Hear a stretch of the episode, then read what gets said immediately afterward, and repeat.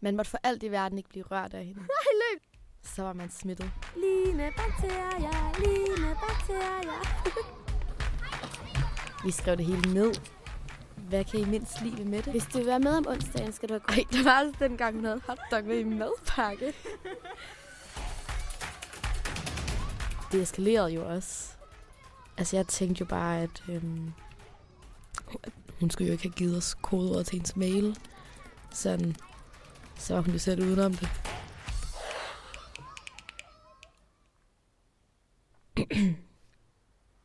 Kære Line, det her kommer helt ud af det blå, og jeg er ked af det, hvis jeg rydder op i noget gammelt og ubehageligt for dig. Jeg har siden vi gik i klasse sammen ofte tænkt på dig og fortrudt den måde, jeg behandlede dig på. Hvis du har lyst, vil jeg gerne tale om, hvordan du oplevede tiden i mellemskolen, og først og fremmest sige undskyld. Hvis du ikke er interesseret i det, har jeg fuld forståelse for det. Når jeg tænker tilbage på den gang, tænker jeg mest på, hvor usikker jeg var på mig selv og på mine venner. Jeg kan huske ligesom, at jeg fantaserede om at skjule mikrofoner på dem, sådan så jeg kunne høre, hvad de talte om, når jeg ikke var der. Men, men jeg tænker også på, hvor magtfuld jeg følte mig. Jeg tænker også på, hvor naturligt det faldt mig. Altså at såre og eksplodere, og at, at, at jeg var ret god til det.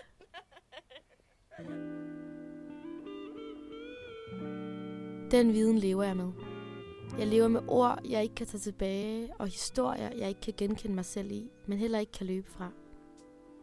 Når jeg fortæller det til folk, griner jeg oftest lidt af det, og de griner med mig og siger ting som, Den havde man bare overhovedet ikke lige gættet om dig. Du er bare sådan en sød og åben person nu. og jeg føler, det er en slags vinderhistorie, der får folk til at tænke på, hvor godt og rigtigt menneske jeg er i dag. Det er en vinderhistorie, jeg har fået på bekostning af et andet menneske. Line ser min besked, men hun svarer ikke. Jeg begynder også at blive i tvivl om, om det var rigtigt overhovedet at sende den. Jeg ruder op i en anden persons traume. Et traume forårsaget af mig selv. For min egen samvittigheds skyld.